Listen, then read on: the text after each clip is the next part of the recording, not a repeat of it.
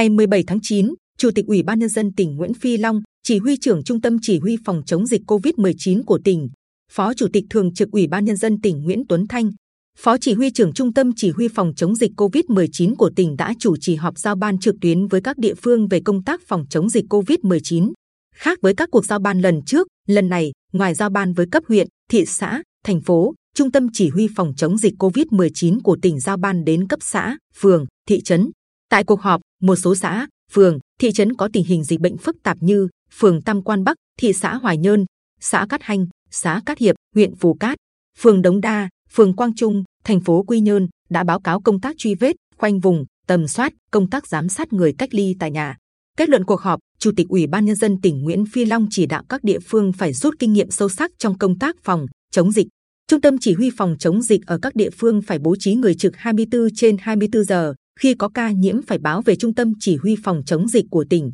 Chủ tịch Ủy ban Nhân dân tỉnh giao Sở Giao thông Vận tải chỉ đạo cho thanh tra giao thông xử lý các trường hợp xe đường dài đỗ trên quốc lộ 1A và quốc lộ 19. Sở Công Thương cùng thanh tra giao thông phải xử lý các cây xăng dọc quốc lộ để lái xe xuống tụ tập ăn uống. Giao cho Sở Thông tin và Truyền thông phối hợp với Công an tỉnh thực hiện quét mã lái xe đường dài, quản lý thời gian các xe đi qua tỉnh, kịp thời phát hiện những trường hợp đỗ xe sai quy định. Chủ tịch Ủy ban Nhân dân tỉnh cũng yêu cầu trong 7 ngày tới, các địa phương phải tập trung lực lượng, rà soát, phong tỏa bóc tách hết F0 tại các ổ dịch còn lại trên địa bàn.